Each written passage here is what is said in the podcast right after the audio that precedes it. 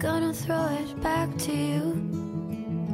By now, you should have somehow realized what you gotta do. I don't believe that anybody feels the way I do about you now. Backbeat, the wood is on the street, that the fire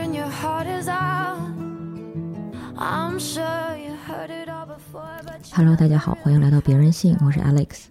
这是二零二零年的最后一期节目，也算是跨年节目。既然是跨年，我特别把这期的嘉宾的位置留给郭师傅。如果你还没听过郭师傅的节目，可以从去年的跨年开始听。我们当时是特别聊了一下孤独。郭师傅跟我还做过一系列的海南通话，那是他在嗯海南养病的时候。嗯，之后呢，我们也录过一些，比如说关于 N 号房，然后到了七月份，就是我们在做一个关于二零二零进行如何的这样的一个专题的时候，嗯，特别有朋友问说，为什么这期不请郭师傅呢？当时我说郭师傅今年很忙，这也是事实，但是的确还有其他的原因。这期节目里我们也提到了，这期节目就是我跟郭师傅的一通电话。你会听到我们闲聊，然后回顾一下今年做了什么事情，或者有什么感想。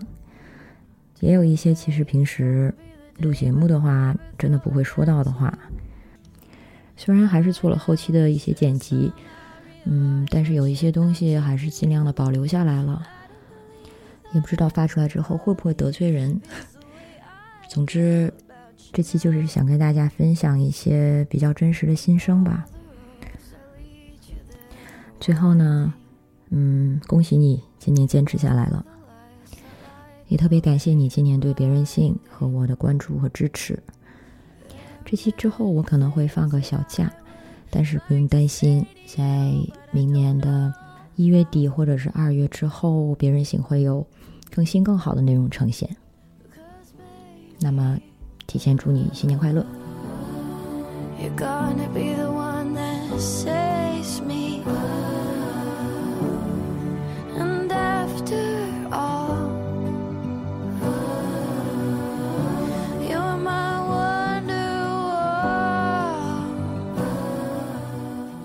Hello，郭师傅，好久不见。你好，Alex，真的真的好久不见。我们上一次见面什么时候？嗯、呃年后年年前不就一整年了吗？对，再有个两个月就是一整年。对，然后你就去了海南。你回来之后，是不是我们根本对我？你回来之后，我们也没见过。没有，就我回来以后已经是五月份了。嗯，然后我们后来录的嗯几期节目，基本上都是全程都是远程录的。，对，都是远程录的。很多听众都说郭师傅好久没出现了，郭师傅什么时候回来？你说说你你怎么了？为什么？就是因为今年真的非常的，就是非常的紧和焦虑。我可能在去年一月份的时候，呃，不是去年一月份，去年十一月份的时候定了一下今年个展，但是我当时还不知道个展是什么时候。然后策展人跟我说的也非常，嗯、就是他其实也不知道什么时候。就是我们因为疫情的原因，画廊自己也不知道什么时候，所以一直在拖。本来说是八月、九月，然后后来又拖了两个月，因为他们中间闭馆了。所以又拖到了十一月。我们所有的那个行程，所有的那个就是，呃，工作内容什么都在就各种改吧。然后我这回因为是等于真正意义上的就是在七九八的第一个个人展览，然后就是现在还在进行的这个，对对对，，然后到一月中旬，然后它反正就是内容特别多，然后后来当然也意识到没必要弄那么多内容，但是就可能我也不知道，反正我跟灿然我们俩都想弄的稍微完整一点儿、好一点儿吧，所以中间就就嗯。造成了就是差不多得有，我觉得得有小半年的时间都处于一个就是孤独赶稿状态那种，你知道，就是朝朝九晚五打卡的状态。感觉你今年真的好像很发力，干了好几个大活。有这个，还有 OCT 的一个就是年度的一个研究性项目，但是那个其实还好，那个因为是文本类的东西，就比较驾轻就熟嘛。然后这个是，嗯、有两个大视频，然后无数张画，就是画的也很费劲，还有有有两个两个 video，然后那两个 video 也都是几乎素材都是现拍的，嗯剪东西剪的也很费劲，然后后期制作也很费劲。就关键我的东西是这样的，就是我的东西是从拍摄到录音到剪辑到后期到音乐都是我自己弄的。嗯，明白，我也是。对啊，就是我特别惨，真的就是真的。所以说实话，如果有人想帮你的话，你愿意吗？还是说宁可自己来？帮不了，关键是。嗯他就是帮不了，其实就是我其实有拜托两个朋友，也不是拜托吧，就是中间技术问题有问两个朋友，就是两个导演吧，然后他们其实我发现有一个问题，就是我因为不是做长篇的人，然后我里面的很多特特效，就是剪辑类的技巧特效，他们几乎帮不上忙。嗯甚至有那种就是他不知道你的，他根本听不明白你的剪辑问题是什么，然后我们就开视频，开视频屏幕共享看的时候，他们也不知道怎么剪，就他们会说你哇你剪的你时间轴好复杂，嗯。然后因为他们剪剧情长片就是就是一个顺着的时间轴嘛，嗯。他没有什么就是转就是各种各样的特效都得加，然后我还有 A E 的就是就是电影电影后期的特效，然后他们也都不会做，对所以我我是一边儿对啊。嗯，自己有一个 vision 的时候，就有的时候就觉得好像只有自己能把它完全忠诚的呈现出来。嗯，嗯，对啊，但有的时候也是觉得好像应该学习学习去分发，然后或者是信信任别人。可是、嗯，不知道哎，比较难。我觉得就是这个信任别人，因为你得付出很多的情感劳动。就是我发现现在是这样的，为什么我倾向于自己一个人弄东西？因为现在无论是你是要找助手也好，还是说让你身边就是你觉得懂行的朋友帮你一下也好，你得沟通、啊、也不你不需要对你你得沟通啊。然后你当然也不需要呃当孙子，但是我说的那个感觉是，其实也跟当孙子差不了多少，就是你得。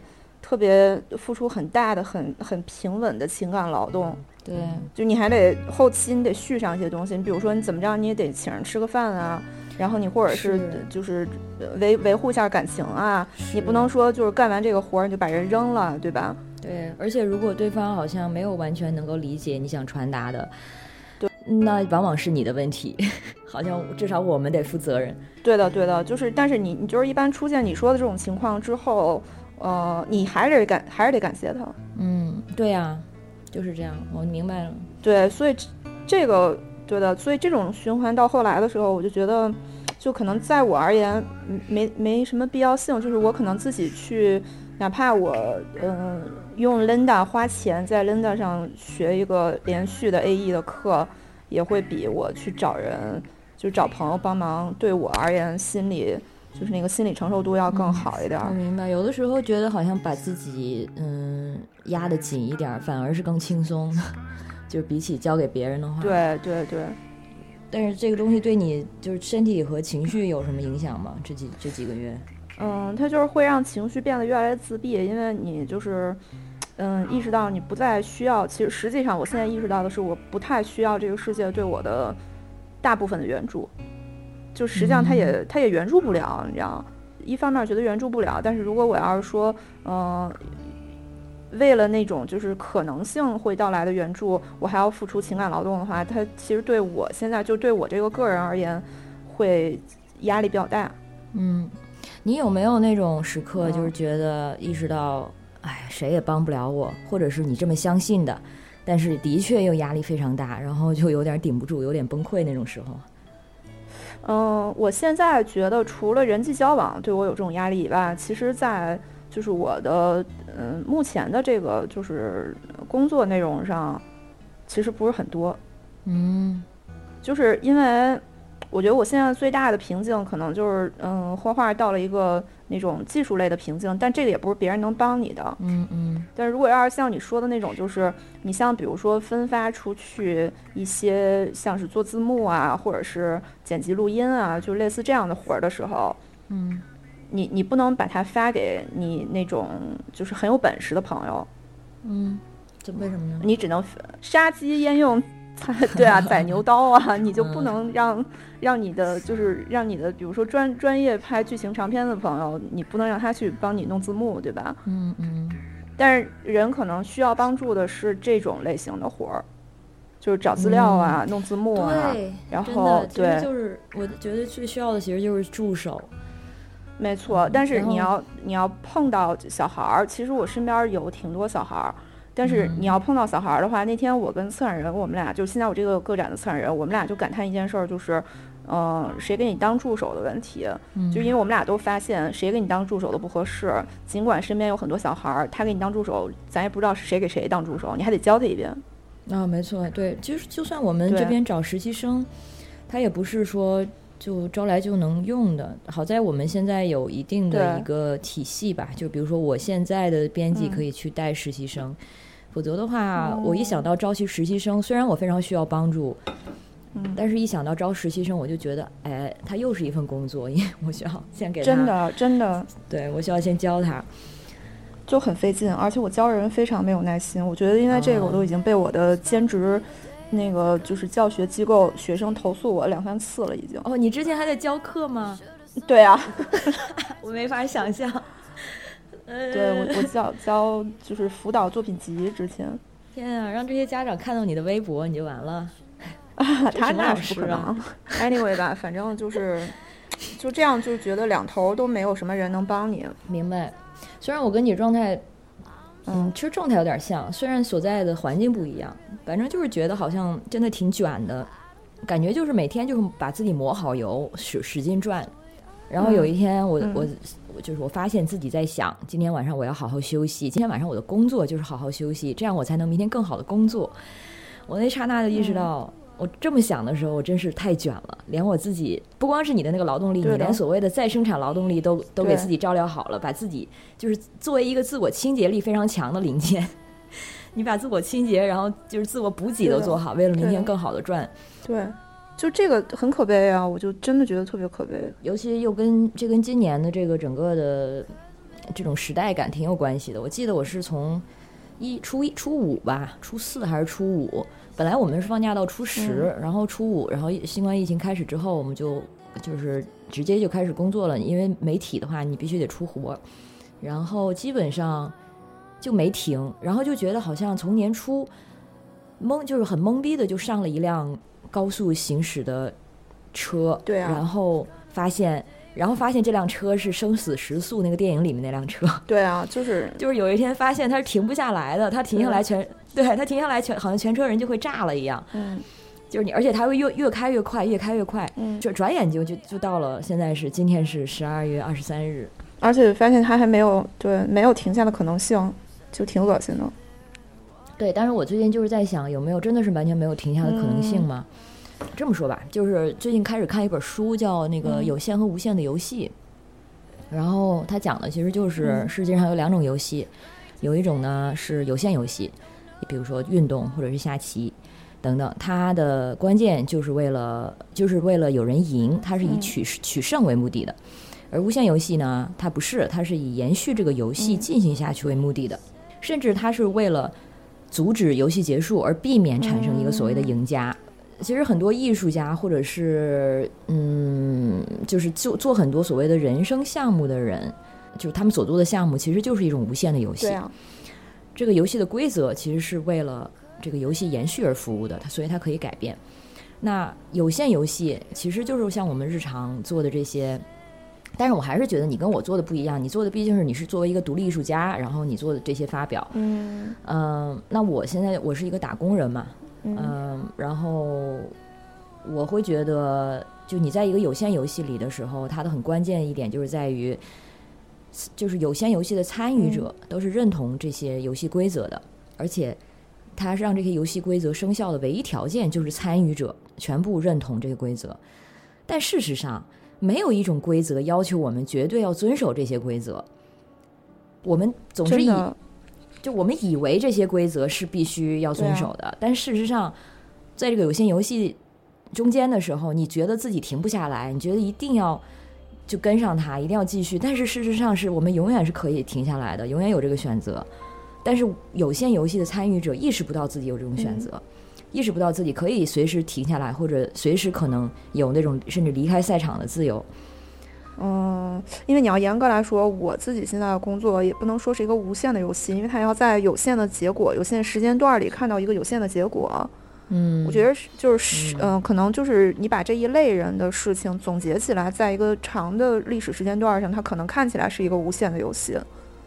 嗯对，但是它可能看起来不在一个就是短暂的时间内产生一个固定的后果，但实际上我觉得就是每一个我这种类型的个体其实是想要产生一个迅速的后果的，它只是产生不嗯了。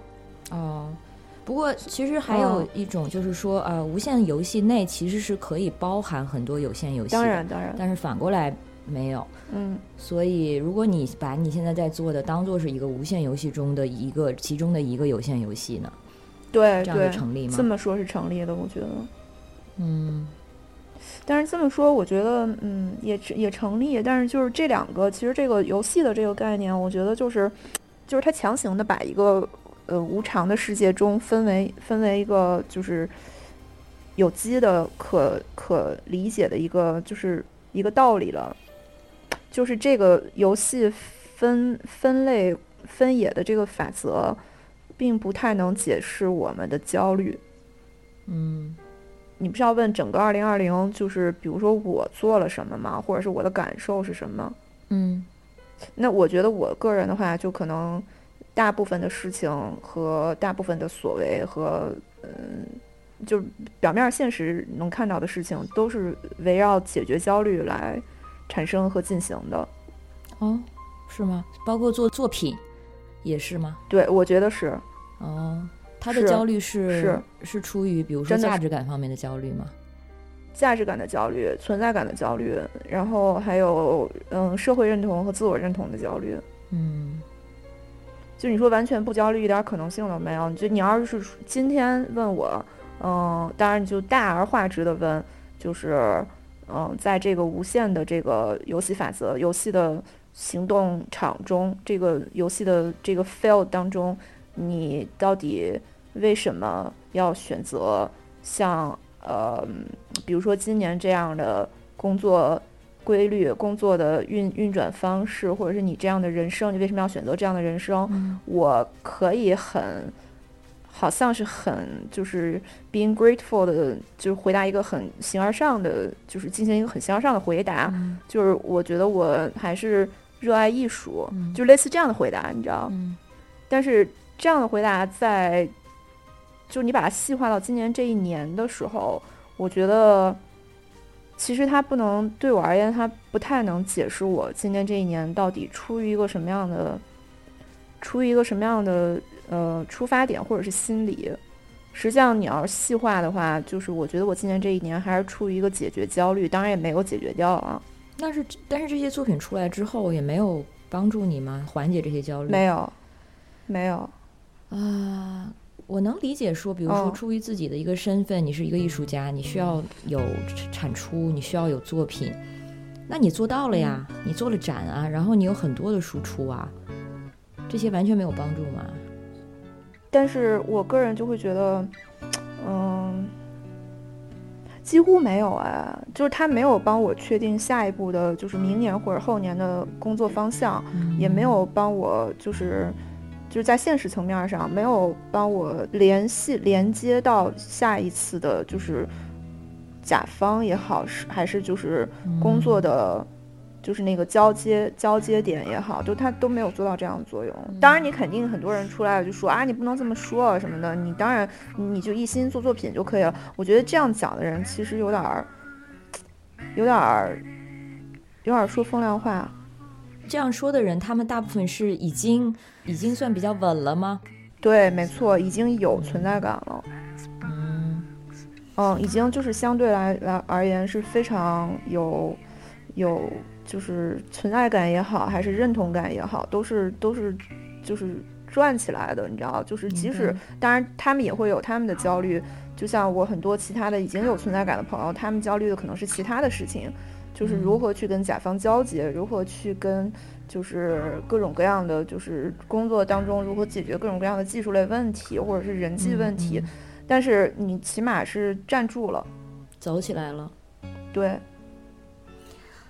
但是你之前也是相信的吧？就是只要专心做做作品，总会被人看到。哦，我我我就是因为相信了这个才 才焦虑的。我要是不相信这个的话，我如果不相信这个，我就只做就是呃一个很怎么说就很符合成功学的这个嗯嗯，这个模式，只用这个模式的话，那我早就已经有存在感了。嗯，可是你除了这样能就是怎么怎么做呢？我是觉得对我们来说啊，嗯有的时候它不是怎么选择的问题，它其实并不是说我们的选择多么的勇敢，或者是多么的边缘，或者所谓不、嗯不一样，而是我们只能这么选，对啊，就是做你做不到另外一种选择，嗯除非是你真的换一个人格。对，嗯，我反正是我是不行。我是试图想去做一下，反正我也不行。嗯我想象你的对你来说，甲方应该对我来说的甲方还是不太一样的吧？毕竟我们都是非常商业的单子。不太一样对，你的甲方是不是都是画廊啊什么的？之类的，就是一个艺术家的甲方能有哪些？从策展人到画廊到你的买家，就你的藏家，哦，无非就是这些人啊。然后这这里面的每一个人都需要你付出很大的情感劳动，就是他没有那么生硬。反正我今年好像体会到了一点，就是我之前在一个活动上也是也提了一下，就是意识到做做所谓新媒体的，我们有三个嗯爹，不三个爷爷吧。大爷爷就是审嗯查、这个东西，就是你没没得说，不由得你抗争。他说你贵你就得嗯贵。第二二爷爷呢，就是市场吧，或者说是资资本吧，嗯基本上就是你最你贵的好看的话呢，你有钱。嗯，那差不多。然嗯、后三爷爷、小爷爷是用户，就是当然了，他至少对至少用户是很多的用户是把自己当爷爷的。嗯虽然我们可能做的很多内容，我们不算是那种很惯着用户的媒体，但是还是需要考虑这些东西。对呀、是啊，就是你也得付出情感劳动，你也得迎合用户的那个体验感、用户的爱好、选择什么之类的。嗯，有的时候除了情情感劳动，还有尊严吧。对情感劳动我倒不介意，主要是尊严。对，那就那你能怎么办？就没有办法，真的就是，嗯，我是这几年才知道，确实是有一大部分 being 人类 being，对，嗯。一大部分的 being，它其实它确实不太能，可能是也不是说没有尊严啊，就是尊严反应呼较慢。那也可能是哦后天就是社会养成的结果呢，可能就习我不。知道是先天的还是说社会后天养成的，的确是这样。因为就我观察观察人类的时候，因为我们这行业就是接触很多名利场东西，就是他不管那名利场是真的假名利场还是假的名利场，它看上去像一个名利场，嗯，就是他真的是就是那个反射弧的确较慢，就好多我可能当场站起来就走了的事儿，嗯好多人家可能不觉得有什么。所以这个时候你就会想，是我有毛病还是他有毛病啊？本身我是比较认同这个人在我们现在这个这个社会，就这个基于呃全球范围内的这个自由主义的资本主义运行的这个社会，就是本身它就是鼓励大家是不要尊严的。是的，尊严是一个什么事儿？它其实是一个特别形而上的事儿，就是很啊，很嗯就很个人化啊，就是有些我认为我特别。这就是我的尊严底线的地方，别人可能觉得莫名其妙，是的，是的，嗯，所以这也不好说别人是不是真的没有尊严，然后有可能他就是没有我这部分尊严，可能他有别的地方，我觉得不需要尊严的地方，他可能格外觉得需要尊严，这说不准。嗯，我也考虑过是不是因为我的自我太大了，我的 ego 太大了，但是后来发现，嗯，我觉得不是。然后有一天我意识到。就是如果你遇到大部分的这种来往的对象，都很让你怀疑人生，那我觉得应该不是他们的问题，是某一种结构的问题。它就是结构的问题。对，就是让这种、嗯、这种结构让，比如说可能是异化或者什么的效果，就是让这些人变成了这样，或者让我们变成了这样，或者对，或者说是因为我在其中会感到奇怪，或者是没有尊严，或者是不舒服，可能是因为我还没被异化完全。但但我是觉得我是不太可能再被异化完全了。被异化完全，那就彻底没尊严了呀。也不见得，你有可能其他地方有尊严，就是这个钱没给够数的时候。所以就是说，跪这个事情，给别人跪下跪这件事情，它本身伤害尊严吗？还是说它是相对于你得到多少钱而决定的？比如说，你为了五块钱跪跪，它就是没有尊严；你为了十万块跪的话，是不是就可以了？我得分情况吧。我觉得有时候就是，这就是为什么说尊严是一个特别抽象的东西。就是有时候我觉得它不是一个对我而言，我也不是在跪，但是可能就是在赞美对方的时候，但是对方的确在那个时候他出了钱了，但是我又是从从内心生发的赞美对方，因为觉得可能就是特别投缘儿。那那这就不是跪呀，那就这就是站着把生意做了呀。哦，这算站着把生意做了吗？对呀，贵是那种你不愿意，但是没办法，他有钱。那我觉得，我现在碰到过这种事情一次，但是我就婉拒了，因为确实就是本来一开始没有婉拒，因为想说为了钱嘛，对吧？其实是一个学生家长，他想要给孩子开开私开私教。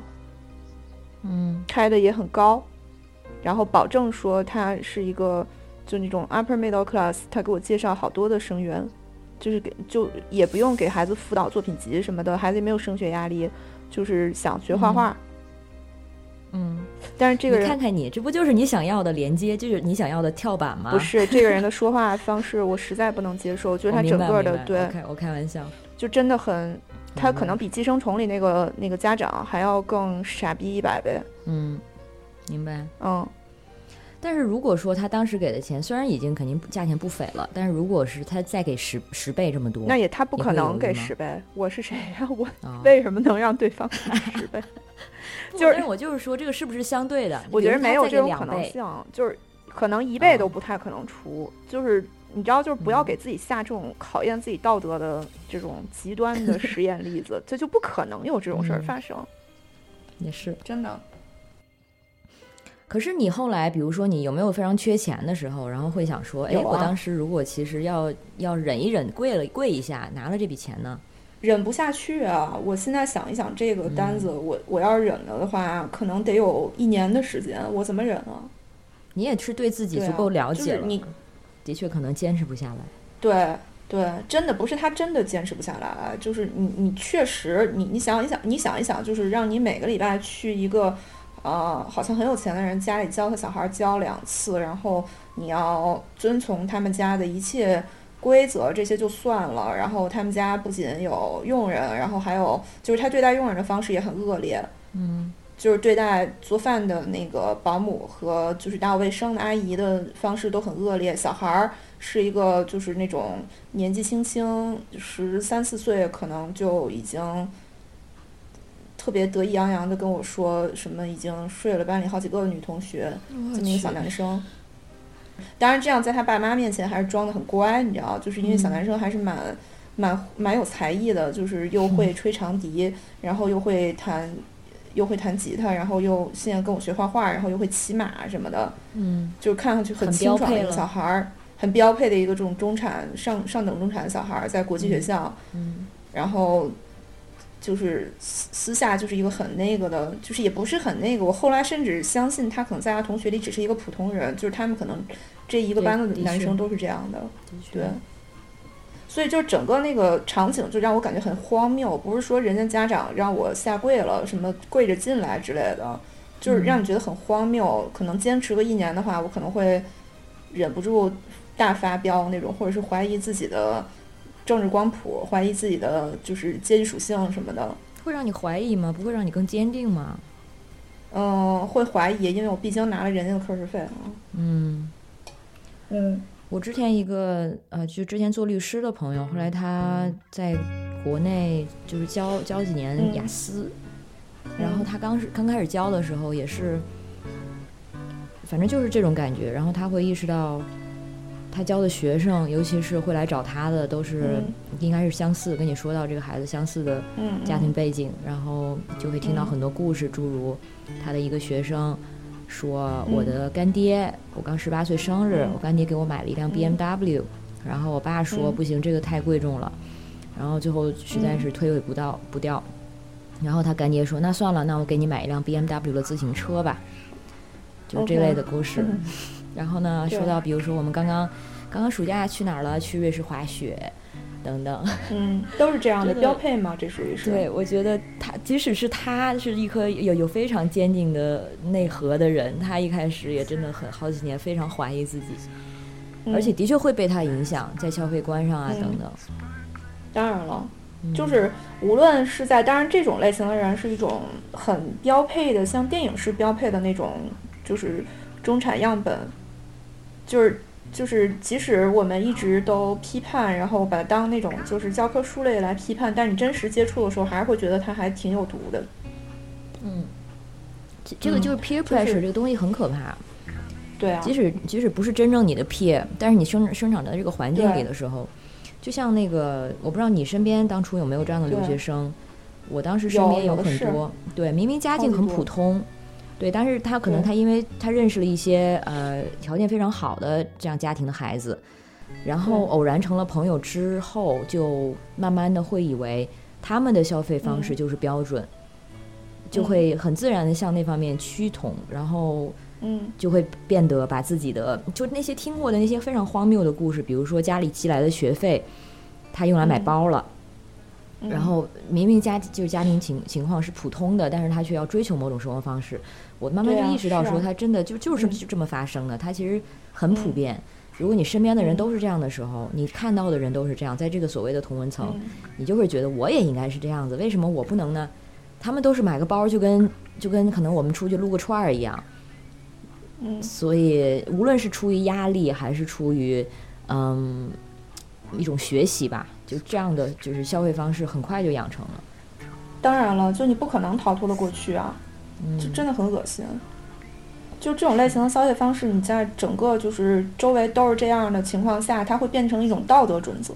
对对，在一个就是我我可能是嗯强迫自己进入了很多各种各样不同的环境，我想看一下环境对人的影响是什么。嗯，然后反正我的感觉是，就是你比如说中产的圈子是这样，然后自由主义的圈子是另外一个样子，然后就是粉圈的，就是追星的那种类型的圈子，追星二次元的可能是其他的样子。但是现在，嗯，我觉得这个就这种嗯卷的一个体现方式，就是每个人像蜂巢里的一格一格一样，嗯，哦，就是这个一格一格的各种属性，然后。的人抱在一起之后，你无论进入哪一格，都会觉得非常焦虑。等一下，你说的什么？这些人聚在一起之后，你进到哪一个都很焦虑。就说就是整个这个内卷的这个方式，就是特别像蜂巢的一格一格的。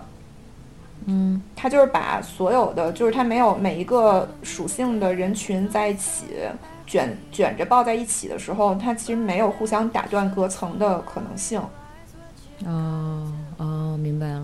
对，这个是让我相对来说看上去就我可能哎，我不知道，我觉得这个我这个眼光可能有点特别的特别的 arrogant，但是我可能我也是因为强迫自己进入了很多不同的环境之后，我就是站在好多的环境下，我发现所有环境给我的感觉都是焦虑。然后里面的人也很很焦虑，他无论出不出去，他都很焦虑。他们两个圈层的人互相接触也非常非常的焦虑。然后我就替他们产生了一种，就是 in general 的焦虑。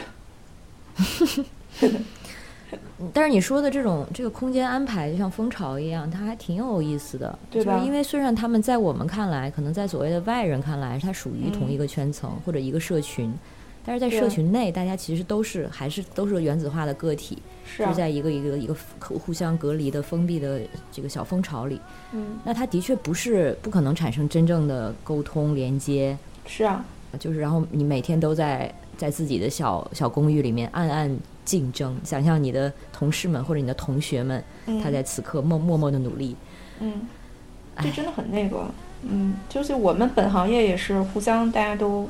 都暗自攀比吧，反正。虽然这种感觉我们其实应该很熟悉，我们这我们从小应该就非常熟悉这种被被比较的感觉，但是到现在还是没有完全摆脱。嗯，我记得我这个我个展之后有有那么一部分的回音，就是我听到的同行对我的回音很有意思，说憋了半天，可能也没憋出什么来，之后说了一句话，觉得你的画工好好的再磨练磨练吧。这啥意思呢？没有什么具体的意思，他不是说真实的你的画工需要磨练一下，嗯，而是他就是说习惯了，就是大家这种互相打压和攀比的这个心理之下，他就不可能说任何人好。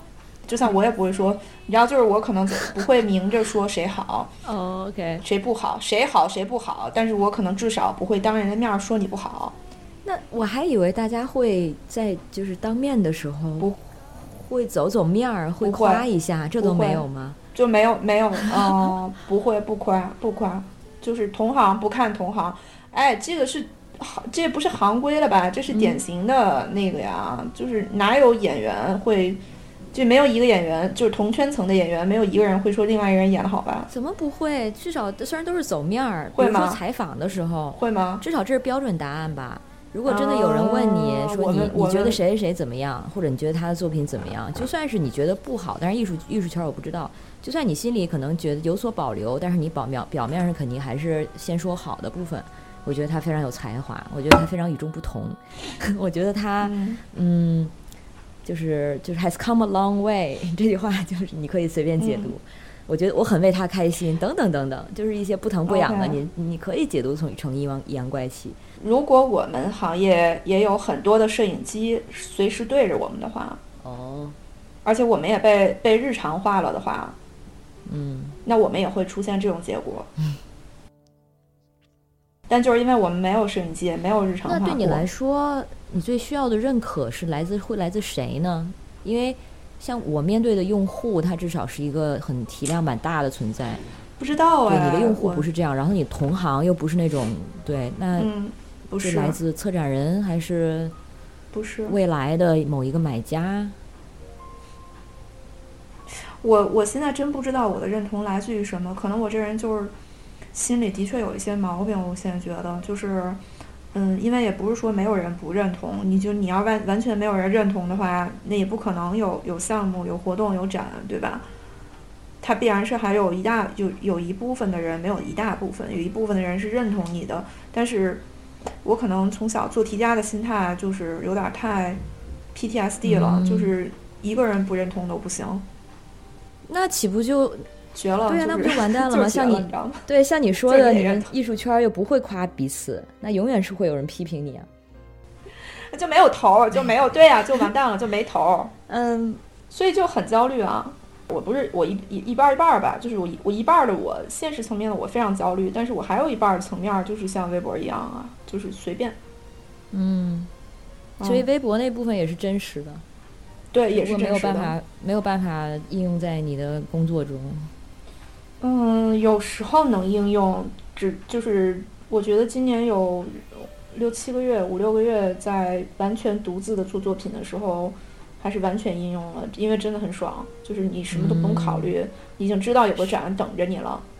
嗯，但是如果这个展出来了，我就不想让人看，我不知道怎么来形容这种心理。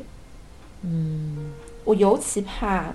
尤其怕开幕，你怕是因为，就是我怕别人看了，嗯，我觉得不应该这样，但是我怕就是因为不想听到不好的声音，我也不知道是不是因为不想听到不好的声音，还是因为，嗯，就是不想让人看，嗯，但也不能说不想让人看，因为我都已经说了，我觉得我的存在感就是我我的焦虑就是没有存在感，嗯。所以这是一个很，这是一个很，这是相相对又是一个很形而上的问题。但是，不管这个认同感这一点，或者不管别人的赞美，或者是这个诋毁，那你把自己五六个月创造出来的非常私密的一部分展示出来，这个本身也有压力吧？就还蛮大压力的，我觉得。但是如果说让我完全不展示，也那我也也有很大压力。而且什么才是自我呀？我现在觉得就是很，就自我也比较也比较形而上。到底是你做作品的时候那一部分是自我，还是说你显现在外面的那个那个形象是自我，对吧？就你没法说，真的。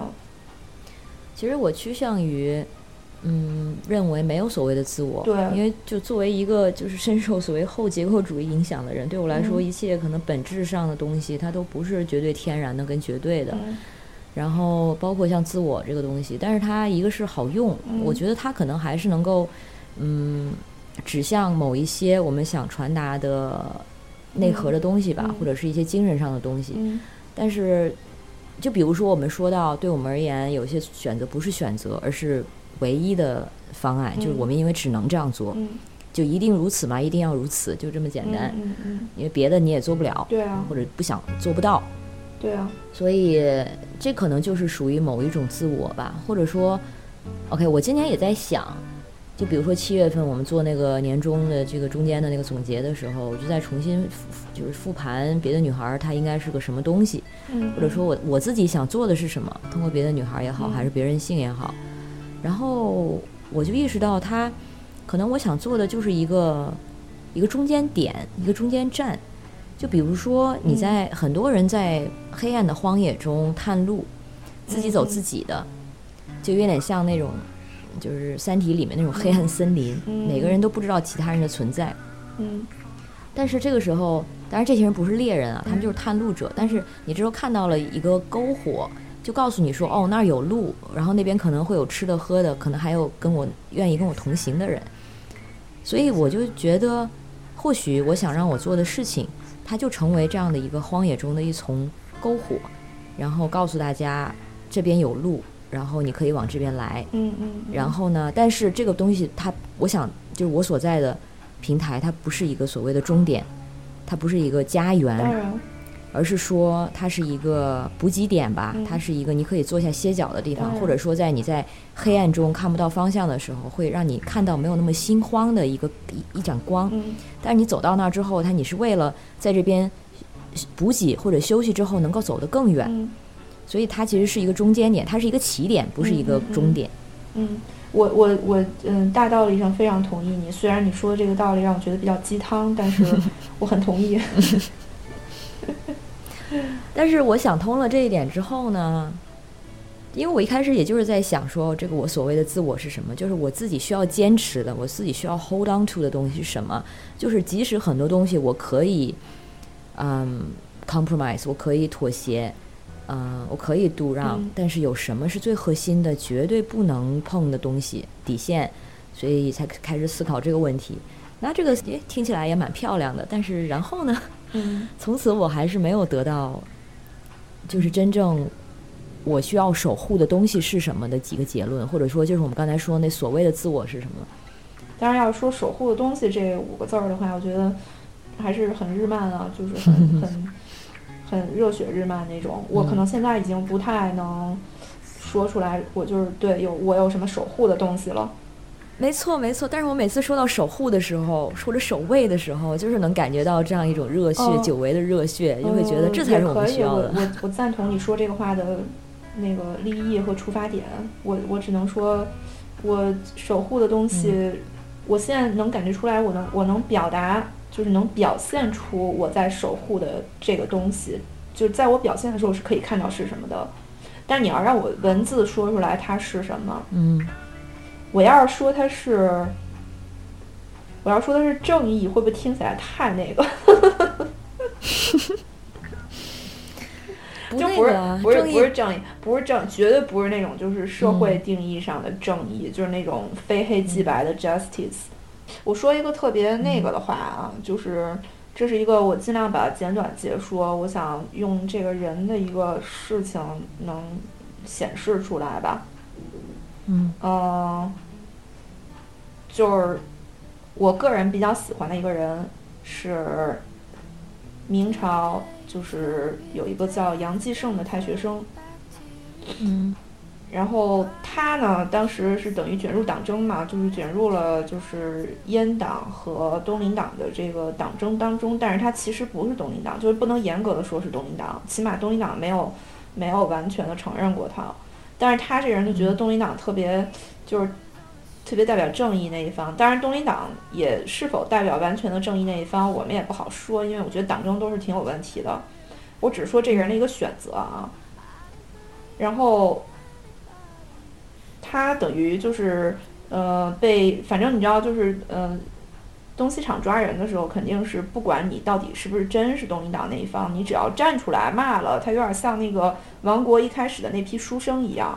王国那个就 Kingdom 那个电视剧一开始出现了一批，也是像杨继盛这种类型，就是站出来直接就骂大官儿、骂朝廷的这么一个形象。然后骂了以后呢，当然他就被逮了。逮了以后呢，就很莫名其妙的，因为他也不是什么特别有家学的，也不是什么，也没有什么特别牛逼的老师坐在朝堂里面，也没有人救他。然后他就这人就被酷死，就被打了，就各种打的巨惨。之后呢，他当时呃整个腿全断了，然后在下在诏狱里面之后，呃腿就烂了，然后也没有人来搭理他。之后呢，狱卒就是。举着灯举到他面前，就意思说，呃，还是尊称一句杨大人，毕竟是太学生嘛。然后，但是金线这个人在就着这个光，就是就着他举过来的光，拿那个断碗的碎片儿在割自己腿上腐烂的筋肉，然后一声没吭。然后这个狱卒就吓得特别心胆俱裂，就说：“我靠，你在干什么？”他说：“你把灯举近一点儿，我把这个让我把这块肉截了。”不然的话，我腿可能要烂掉。这时候，就狱卒这个人就问他说：“那杨继胜，你这个人就是为什么就是还要这样？又没有人来救你，那你为什么还要这么选择？”然后他就是说的那个话，就是原话我忘了，但是他类似是一句那种，就是虽然没有人来救我，但是可能我就是我唯有这么做，也唯有这么选择了之后。我，我才不会被我自己心，就是被我自己打倒，我才不会扇我自己耳光。嗯，就意思说，他的那个话当然是圣人之书教诲是我这样的，对吧？我觉得他这个这个人的形象给我当时看明史的时候就震撼非常大，就是比那些大家一开始说的很有名的那个，就是东林党那几个忠忠烈之士杨炼、左光斗这些人对我的震撼都大。因为杨炼、左光斗他们都是大官儿啊，都是一品、二品的大员，就是他是进去之后是一个案件的关键点嘛，就大家也是都是要救他的，虽说也没救得了。但是杨继盛这个人就是进去没有任何的，他就是为了自己，他就觉得我应该支持你，所以他就进去了。嗯，然后被打成那样，他也知道没人来救他。嗯，然后但是他也不后悔。这，对。这种非常很，其实是很康德式的，对那种自我约束、自我对美德的理解。没错，没错，没错，应该说是对。我觉得康德式的那种就是对道德的、对美德的理解，然后是呃，尼采式的那种对源头的，就是对某种 origin 的那种坚持和信仰吧。你说的正义是指这个东西吗？对的。我我不是我不能说它完全就是指代大家定义上的那个正义啊，反正在我这儿是指代某种正义。明白。对，明白。就是我你的这种用法其实也非常的动漫和中二，也就很中二，你知道，就是它不能说是，就是很就是那种严格意义上的，你知道，就是就是那个路飞远航的那种，或者是那什么那个叫什么《银河英雄传》那种类型的正义，你知道？呃，其实更接近某种真理吧，差不多。我我刚查了一下，那个百度就是杨基胜是弹弹劾严嵩而死的。我我要这儿就是 fact check 一下啊。Anyway，反正就是这么一个意思。就是要是能做到这样的话，那真是一个我觉得人生很很很值得的一一个追求吧。但是我可能还是做不到。也只有这样子，觉得他还才足够足够的纯粹跟差不多。我觉得这个其实就是对这种类型的美德的一种向往，让我可能确实也在人际关系上，好多时候不太能和稀泥。嗯嗯，就是本着一种嗯，对你好像我觉得你精神就是精精神洁癖还挺重的，在人际交往中可以这么说。对的，对的，就是我可能有种嗯。我就宁可就立刻没有就回旋的时候，就可能能到一一定阶段，我我试图一直试图试图试图试图理解对方，试图就是怎么样，这样一下之后，但是如果发现对方是不可理解的，或者说你能理解，但是你不想接受你理解到的，没错，所以就是一下就 cut off 了。然后，嗯而且我可能这个 cut off 的这个对象，我不太在乎他是谁，就是他是我甲方，我也就 cut off 了。哦，你对甲方也会这样？我还正想问你呢，你在工作中跟在社交中会不会有哎，我？我之所以如此失败，就是因为这样啊，真的。哎，好吧，你知道人家之前都问我，就是，呃，哇，你怎么敢在我我不说名字啊，就是我不是甲方，一个很德高望重的前辈，一个嗯策展人，然后就是这这还有就他 anyway 吧，就这么一个很大的这么一个群里，就是里边全都是这种德高望重的前辈策展人、艺术家什么的。然后我们去年不是因为有一个奖的，就我不提是什么奖，大家估计也不知道啊，就是外行肯定不知道。就是我们当时因为这个奖是否应该给年轻艺术家发艺术家费这件事儿，就是闹得很大。然后我当时在那个群里面，就是那个群里有很多那种什么呃各种那种就是党政机关类的美术馆啊，或者是那种很大的那种就是呃大家都知道的那种民营美术馆啊，就这些这些那些地方那种就做行政工作的好多人，他们就觉得啊已经给你们展示空间就不错了，为什么还要钱？怎么那么物质什么的？我我当时因为呃因为这个问题就直接开骂，然后好多人私下就跟我说：“我的天啊，你怎么你要不要看一看这是什么群？你为什么直接骂了？”嗯，就是我自己知道，其实我当时自己心我自我心理建设了一下，就是有可能骂了以后，有人就是要绝对会觉得你是个挑事儿精，或者是是个杠精什么之类的。那当然啊。就建设完了还是骂了。后来你成功了吗？你的抗议？嗯，没有，就是因为你看这个奖今年还是照样办了，而且我听说今年也也很比较抠门儿，就是他即使给了钱，也绝对远远不应该是这么低的价钱。我就是因为想到我们一个共同朋友，你也是今年我们年初的时候，其实还来往的挺密切的，然后今年你也把他拉黑了。对你们具体发生啥我不知道，我但是在你们发生这个嗯变故的时候，我会感觉有一些，比如说你不会不会因为我还在跟他来往，会啊，呃，而跟我拉开距离？我觉得是会的。但那这个时候，我也没有什么立场做任何的辩解，我也不觉得我需要做。不是你不需要辩解，我跟你说，这个东西就是你不需要，你知道这个事儿的 fact 是什么？就是我的确是一个精神洁癖非常非常严重的人，我不是因为你干了一个什么事儿，就不是因为你就是呃公开要支持他，或者是公开在我这儿替他辩护了，或者怎么样了，不是因为这个。我不是，我好像也没干这样的事儿，我应该也不会。对啊、对不是我的意思是说，如果你不是因为，就我我我就是跟你保持一定距离，不是因为你干了这样的事儿，不是因为你具体干了什么事儿，而是因为只是因为我个人精神洁癖，因为我认为他是一个非常，嗯，跟我政治光光谱完完全相反。对，可是如果说是就是政治光谱对你来说这么重要的话，你身边很多朋友其实也这方面并不跟你一致呀。比如说，可能没有非常明确的政治倾向，对不对？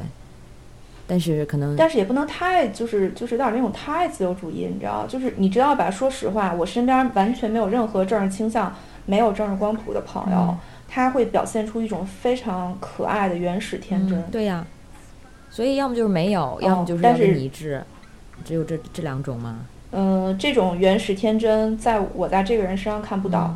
关于他，我们就嗯，我不喜欢他，但是我其实我就是很讨厌对，。其实实话说，你对他有什么判断，我一点都嗯，怎么说呢？不是特别的关心。我觉得你也不应该惊讶。对我不是，我并不惊讶，但是同时我也并不觉得这跟需要跟我跟你的关系，同时和我跟他的关系有什么是一个决定性的因素。但是当我我觉得在我这儿有一段时间还是决定了。是啊，但是所以当我意识到我好像在这样的一个嗯位置上，好像是因为我跟他的关系的选择，而影响到我跟你的关系的时候，我当时会觉得是有点不公平了。我是会觉得必然影响了，必然我知道影响了。我能感觉到，而且你的处理方式，你就是基本上就是，你就是 shut down，也你也不会开通任何的沟通渠道。所以就觉得没有必要再沟通了，你知道，就是那种，嗯，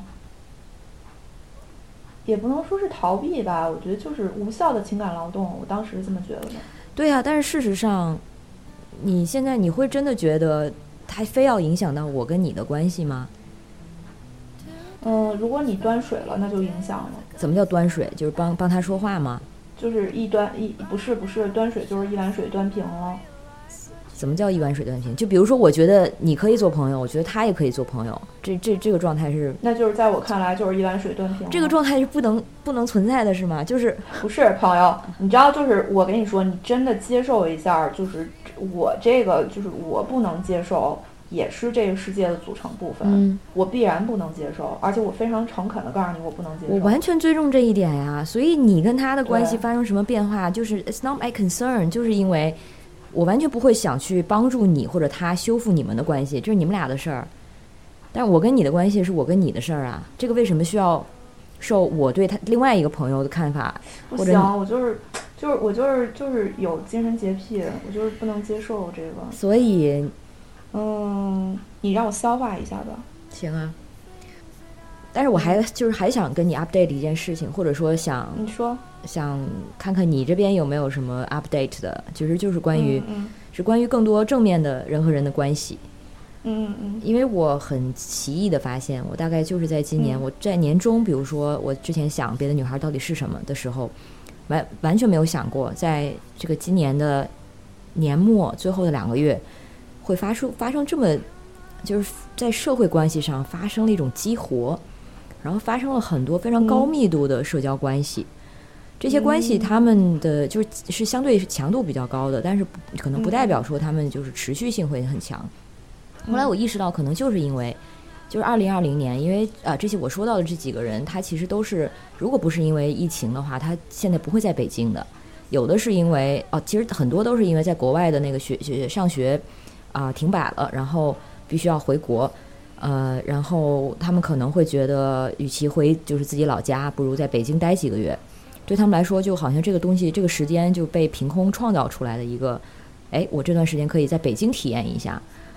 嗯。然后因为这样的人有很多，所以大家好像自然的就聚集了起来，而且聚集起来之后，之后发现，在就是全世界这么动荡的这样的一个时间里，在北京。然后在某些角落里、某些时间里，会发生这样的一群人在一起，非常真诚的交换一些看法，或者说，呃，或者非常真诚的发问。呃，但虽然你先不管它表面上会不会有一种那种很 glossy、很很很很光滑或者很很高华的那样一种滤镜啊，但是比如说我去过类似的活动，甚至有很很多年轻人，他是非常的热忱的，嗯。就是在探讨问题，然后大家本来可能说要结束了，自由交流之后就结束，但是没有人走，反倒是更多人慢慢就是越来越多人找椅子坐了下来，坐成坐成了一圈一圈一圈的，这个感觉就很少没有很就很久没有发生过，让我会想到大学。然后呢，像我遇到过的这几个人，他们也都是一开始会呃，我第一次见面的时候就是都有那个疑惑，就是说我好像在北京待了几周了，我没有感觉有什么不同，没有感觉到有什么刺激，我是不是考虑要走了？但是因为可能这样的活动去了一次、两次、三次，然后他就找到了他想就北本来要选择北京要体验的那些东西，就会说我来北京还是来对了。然后我就想，好好像就是一种在这种非常飘摇的时代的那种临时感，因为我们不知道下个月可能会发生什么，然后我下一步会去哪儿，反倒是在这种临时感中，你就更容易去抓住别人伸出的手，或者说有一种。嗯，特别会珍惜当下的感觉吧，或者或或者说会更多的去关注当下。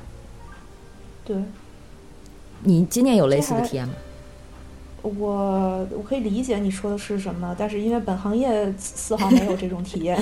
哎，你知道，就是你在行业而言的话，还真的是没有。但是我可能是在，嗯，你要说这种高密度的人际交往什么之类的，我可能不算非常非常的高。嗯。就是可能我们这个行业它本来就是需要一个高密度人人际交往，所以你每一年其实很难对比这种，就今年其实跟去年的感觉没有差的非常的远，就是永远都有一些人离开你，有一些人新认识。嗯，但是我个人在今年，你要是说这种就是，嗯，我可能在心中跟自己，就是怎么说呢？就是跟自己的那个交往变密切了。嗯，其实你是更往里走。对，我觉得我个人是更往里走的，但是我很理解你现在说的这种，就是你作为一个活动的主办方，你可能会发现，呃，活动的这个就是整个的那个区块变紧密了。嗯，是的，也有可能跟你们现在做的就是事情，因为你毕竟是做一个女性板块。对，嗯，对。我我觉得今年我最就这两年吧，去年到今年，我比较就是我个人比较欣喜能看到一个事儿，就是虽然我没有参与密切的参与过很多就是活动或者怎么样，就是 feminism 的各种活动，但是我能看到，它的确是整个社会对这个的注意变高了。是的。我们先不说这个注意力变高，它到底是不是就是有没有偏自由主义，它还是说偏一种就是。呃，平平民社会的这种，就是当然我更偏向平民社会，就是说比较左的那样的。嗯，但即使是自由主义类的，就是也是我们非常缺乏的。你也你也得让它先有一个演变过程。嗯，我有一个小理论，我就是发现，好像现就是今年，不光是从公共层面上，即使是说身边的朋友，很多其实是比如认识了一些年的一些，嗯，算是旧相识。要么要么是他们自己，他们自己是女生，要么就是他们的呃伴侣，忽然就出柜了，成了女权主义者。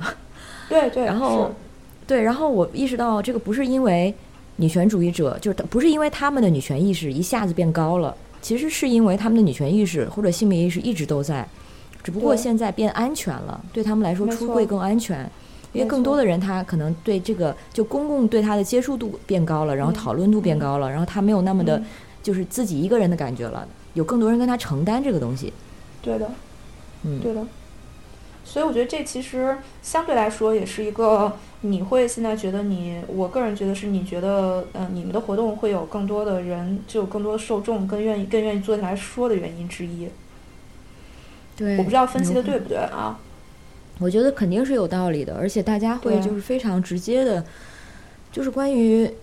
嗯，女性的生生存困惑真是非常之多，所以当现在我收到一些粉丝的这个呃问题的时候，才意识到，可能以很多我觉得都是，现在女孩还会为这些焦虑吗？但事实上，事实上就是我们真的是比起二十二十年前、三十年前，没有进步多少。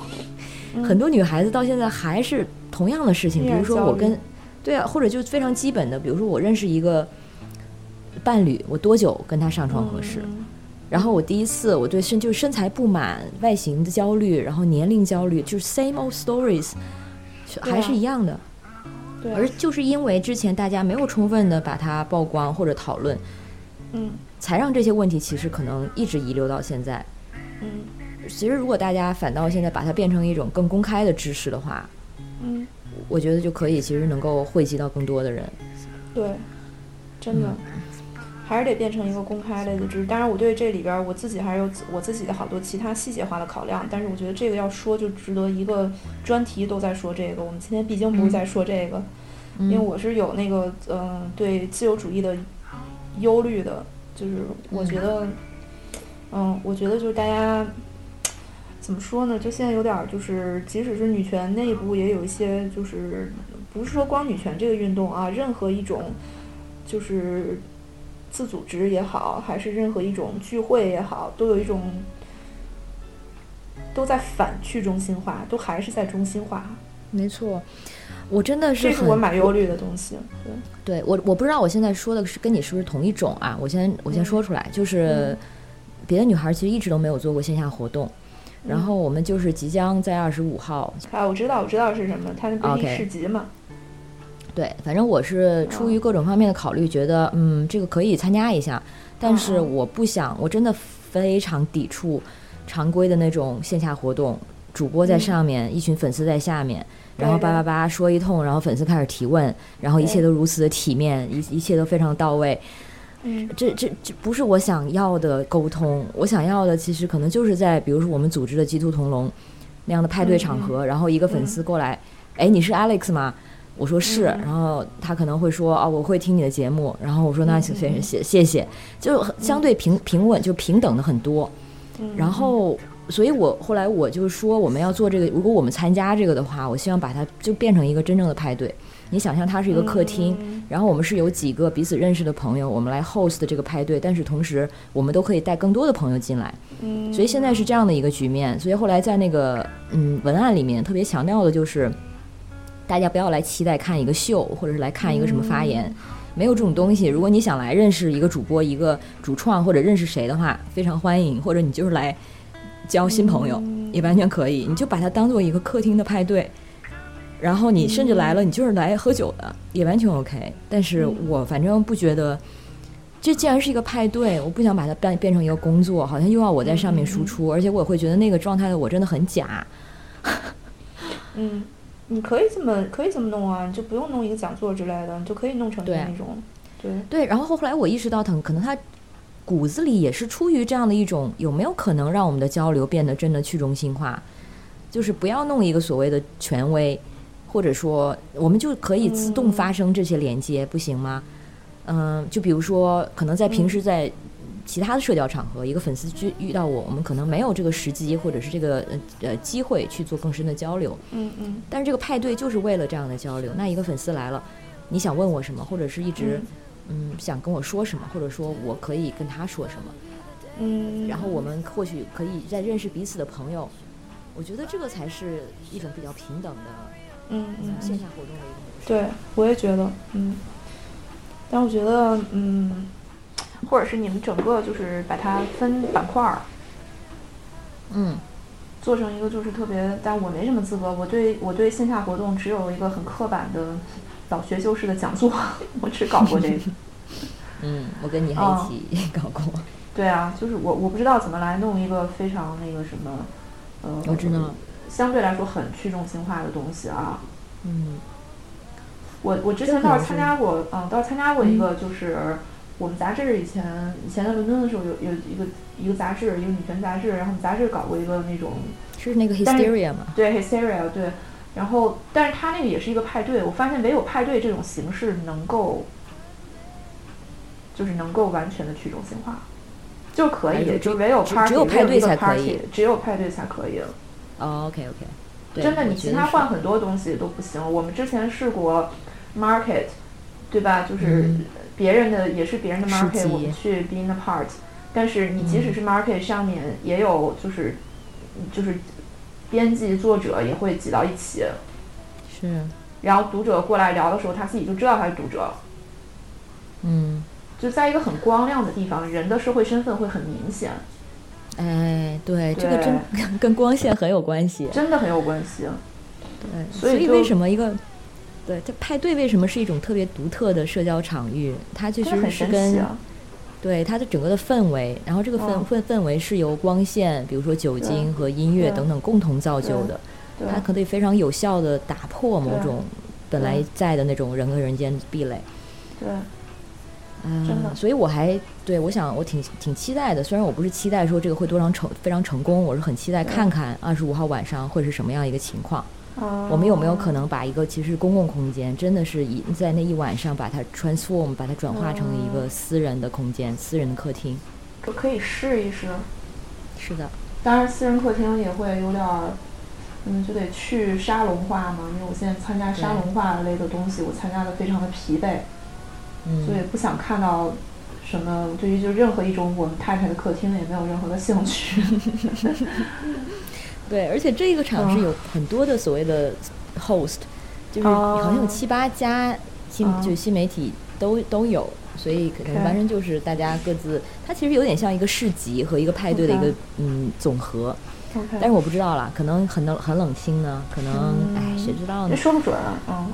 嗯，对嗯，所以这个是我我会觉得，就是当我意识到到了年尾的时候，嗯。就是这种情感强度，这个应该是我之前几年都没有经历过的。嗯，所以以至于我到现在，我回想二零二零的时候，我其实觉得，其实就是你一开始说的那个，其实还挺 心怀感激，不是，但是不是心不不是感激二零二零啊，就是因为感激是遇到的人人吧，以及一些时机的出现，让我能够重新回到社交生活中，因为它可能就是一个作用力和反作用力。嗯，有的时候其实就是很简单，你走出来，你给了，你才会收到。嗯，呃，我跟你可能嗯相反路途，但也许殊途同归吧。不知道，我感激二零二零的点，二零二零的点是因为它让我回到了更深的自我。我觉得这也挺棒的。它并不是说某一种它是标准，但是我我其实挺明显能感觉到，我绝对是在最后之之前的两个月经历了比就是之前几年就强度高得多的，完全不习惯的一种密度的社交。嗯，所以你的话是另外一个方向，是更加的往里。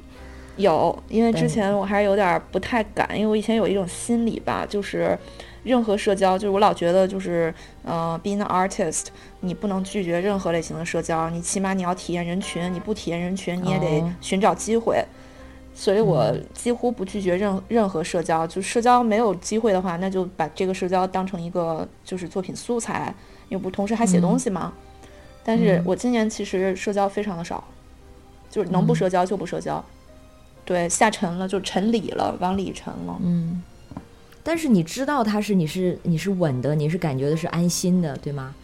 我发现我往里沉的时候是安心的，嗯嗯，但是那个王里晨的那个安心的点又不能又不可能是永远存在的。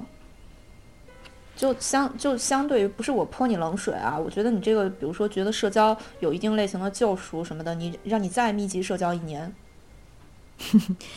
绝对对不行的。对啊我甚至我现在随时做好了一种，我觉得虽然我平时可能嗯已经没有那么相信星座了，但是我会用一个非常。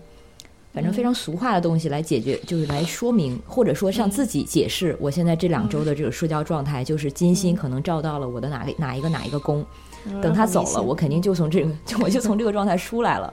所以对我来说，它其实回到我刚才说那种临时感，嗯。就是它绝对是一个高强度的一个啊、一个峰值，这个东西它肯定不会持呃不会持续的，而且我也不想，可能很可能不想让它持续。嗯，但是就是这个它的峰值，在这个峰值的时候，嗯就产生了一些和平时不同的体验，对，然后可能，哦对，然后我因为也就是呃上个月开始开放关系，然后这个东西我不知道会不会有关系，但是它感觉好像也激活了我身边的一些社交场域，就是一种社交能量场，感觉好像我身边的人就直接受到了一种，啊嗯，召唤或者是一种嗯。刺激，嗯好像每个人都特别想谈恋爱。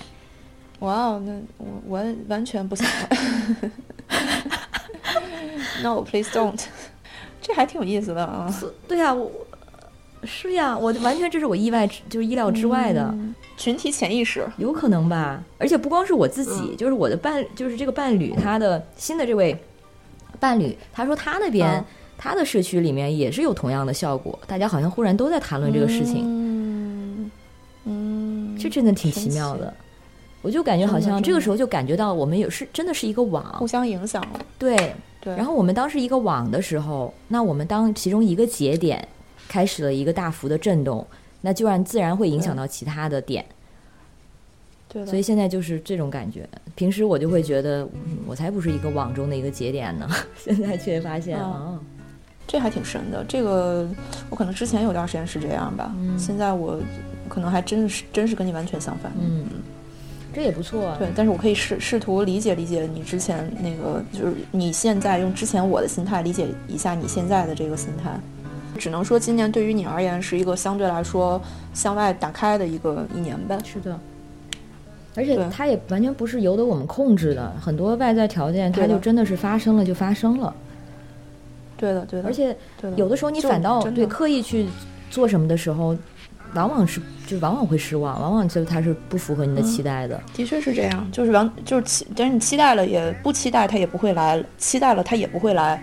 嗯，总之就随意，嗯。那你这样的话，你就不要再焦虑了嘛，你就等着吧。但是焦虑还是会焦虑的，因为你人食五谷杂粮，对吧？哪里能没有喜怒哀乐？嗯对啊，我即使说我最大的愿望是成仙，那我那我也没有现在这一刻就抛下，就直接上龙虎山去修仙了，我也没有这样。你不觉得现在的一切，他都是希望最好这样。你不觉得现在一切都是修行吗？就这修行，大部分都沉溺于，真的都沉溺于欲望的来回来回消解和来回凝聚。我觉得这个这也忒那个了。这个不就是修行吗？嗯，我的定义上的修行是要完全破掉执念和欲望的。嗯，当然，我现在觉得我还不错，因为我已经完全不再不是说不想谈恋爱了，嗯，而是说。这事儿已经跟我没关系了。嗨，我去年也这么想的啊。不是，我不这样想，就是他真的是偷偷跟我没关系了。嗯，对。等我私下见你的时候，again 有机会见你的时候，再跟你讲这件事情，因为它真的是一件在它发生之前，甚至在它发生的过程中，以至于现在至少至甚至至今。我都不明白它是怎么发生了，因为啊，其实换新对象了哈，啊，不是换了，是开放，是开放了关系，然后加加了一个伴侣，所以你对象找了新对象，是我找了新对象，你你找了新对象，是我之前的伴侣还在，但是我们今年一直就就断远程，我跟他已经十六个月不十四个月没见了，然后然后又出现了另外一个人，然后就很快的发生了。呃，就开放关系这个安排，但是，哇哦，对，所以这件事情就是在它在发生的时候，我自己都还没跟上，你知道吗？我的脑子还有什么，我都觉得没有跟上这个事情发展的速度，所以我自己一直其实是在身处其中，然后又在观察它，然后又在分析它，所以另一方面，我的脑子还停留在我之前觉得爱情这件事情，它就其实就是这样了的一个状态。但是这个东西它就是它就击中你了，嗯，我我当然充分相信它是有可能会击中你的，嗯，但是咱俩还是就是 again，这肯定是人生选择不一样。我现在会立刻掐断啊，所以你是觉得现在都没有什么东西击中你的可能了吗？它就是妨碍我修行，你知道吗？真的，嗯，就妨碍我修仙。我靠，这没有意思啊！想一想修仙的快乐，你哪天你成仙了？对不对？那比你人世找什么找一百个伴侣都要那个，真的。嗯，对不起。嗯，不过这件事情它真的不是一个，就是因为它开心甜蜜我才做，它其实是非常累人的一个非常消耗的一个，所以我把它称为一个生命项目。OK。嗯，可能我对我而言的修行，可能就真的是这样了。我觉得我真的是只能是在留在此时此刻的现实中做一些修炼。我的妈呀！你搞两个人，这怎么搞得过来？搞不过来呀，所以我才一开始才不还觉得自己已经快就快被挤没了。我也觉得是，嗯，对我之前也觉得不怎么有时间谈恋爱。对你现在这个状态也的确很难想象有，我不可能再有时间给另外一个人了，而且我不可能就是很难。我想象过，我不是说像你想，就是像大家想的那样，就是没有一个人出现。说实话，不是的。嗯哼。但是我发现我的下意识选择是把该人推开，因为我的第一身体反应是我不能再允许一个人，或者是我生理性无法再立刻给另外一个人分享我的空间了。嗯，真的，就是这是这个反应特别强烈，就强烈到他可能都没过脑子。我明白。嗯。我其实现在有点一半一半，我是有一半还悬空在你说的这个状态中。比如说，我真的已经多少年没和另外一个人一起生活过了。对啊。然后你跟就比如说我之前的固定的伴侣，我们之前见面都是可能一一年去哦，就去哪里几个就几周这样的。你两个人都在外旅行的状态，和他生活在你家是不一样的。对对。所以我一边一边是还在不习惯着，然后一边他已经发生了，然后我一边又觉得，哎，他好像。就还在适适应和，但是他又没有让我非常的抗拒和讨厌。OK，那那 Anyway，嗯，哇，你就让他住你家了吗？难道？没有没有，只是最近。哦，OK，就是这这这也是第一次，之前从来还没有过，因为这个事情也是刚刚发生。没关系，我祝福你们，因为之前跟我一块儿天天在吐槽人类关系的好朋友突然谈恋爱了，所以我也不知道说什么好，真的。他跟我说没关系，你就把我男你就把我男朋友当狗。我说滚你妈！把你男朋友当狗啊！我天哪！哎，没关系，真的不用祝福我，这件事对我来说是工作，真的嗯就是是对我来说 work 是项目。嗯好的，呃，而且我是觉得他，我不是因为说他是甜蜜或者什么可能才做他，嗯他就是我需要做的一一一个任务，他是我需要现在探索的一种东西。嗯，也行。嗯所以对，所以从这个角度来说，我是非常幸运的，因为我有机会去做这样的探索。对，这次就是做一个对话，就是把录音录下来。嗯我相信还会有很多人听的，但是我真的不在意嗯所谓点击量或者等等。有缘的话，他们自然会听到；那是无缘的话，没办法。当然当然，那你消化消化吧，对。然后你等你准备好了就找我。你们还有有有什么跨年活动吗？哎，你们那个鸡兔鸡兔同笼是什么时候？一月二十三号在北京，但是我们会、嗯不是有一个跨城的吗？就是十二月三十一号嗯先去成都，然后一月一号在上海。嗯搞不上了。其实你应该来成都，我觉得成都挺有重启，就是对情绪上重启的一个功能的，又人又漂亮，食物又好吃。这个时候咱能走得了吗，朋友？九仙桥是哦，你是对不起我是疫区群众。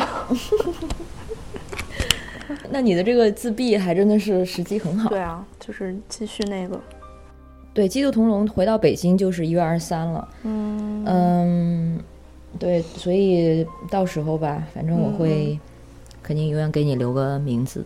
好啊，可以。嗯，其实我我迷上了，我这一年还有一个没说的，我迷上了玩密室，而且我已经玩了好多哦好多个了。我们也可以约密室是。真实的密室吗？，对啊，就是现实中。escaping game，所以北京的密室你都嗯去过很多了是吗非常非常的完备。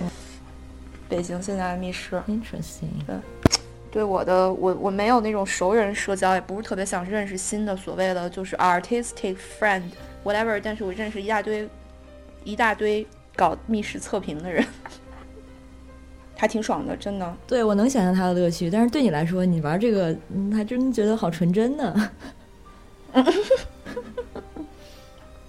没有吧，跟打游戏差不多，就是像真实的游戏。嗯，行吧，我有机会试试看。我觉得这个对我而言的那个，因为它是一个需要高度的团队协作，但是你知道，你这个团队出去之后，你也不用跟他们社交，也不用跟他们交往，对，只是在那两个小时里面，你们一块儿体验了一个故事线，对，但是你们团队感又非常强，又很强，之后对，之后都可能不用吃饭就可以各回各家完全不需要吃饭，对，没错，啊。根本不用有任哎，何的，这个有点其实像一、有点像，比如说一起打球的朋友，嗯，就比如说我可能之前有的会一起打球的朋友，基本就是很期待每周这个时间会见到他们，但是打完之后，嗯，你完全不需要其他层面上的社交哎。对，而且就不需要跟他们有什么，你要是跟太多熟人一起玩的话，你还得照顾熟人，嗯，嗯，这个是完全是靠呃个共同兴趣，其实对是跟桌游啊什么的对很对对对，我觉得这也挺好的，就其实好像你对你第一次见面，但是也可能可以因为这个呃它的设置的关系，对，它的这个情节的关系，然后马上就瞬间拉近距离了。熟络起来，对对然后一起欢笑，对，你你更多的是一起恐惧吧，可能。是的。那我先先这样好了。好的，那个我当然等很晚了。嗯，主要我等一下还要去去找一位朋友，嗯嗯，希望很快能再见到你。好的，年后你 take care，我是服务。you too，那拜拜，那我挂了，拜嗯拜，拜拜。拜拜，嗯。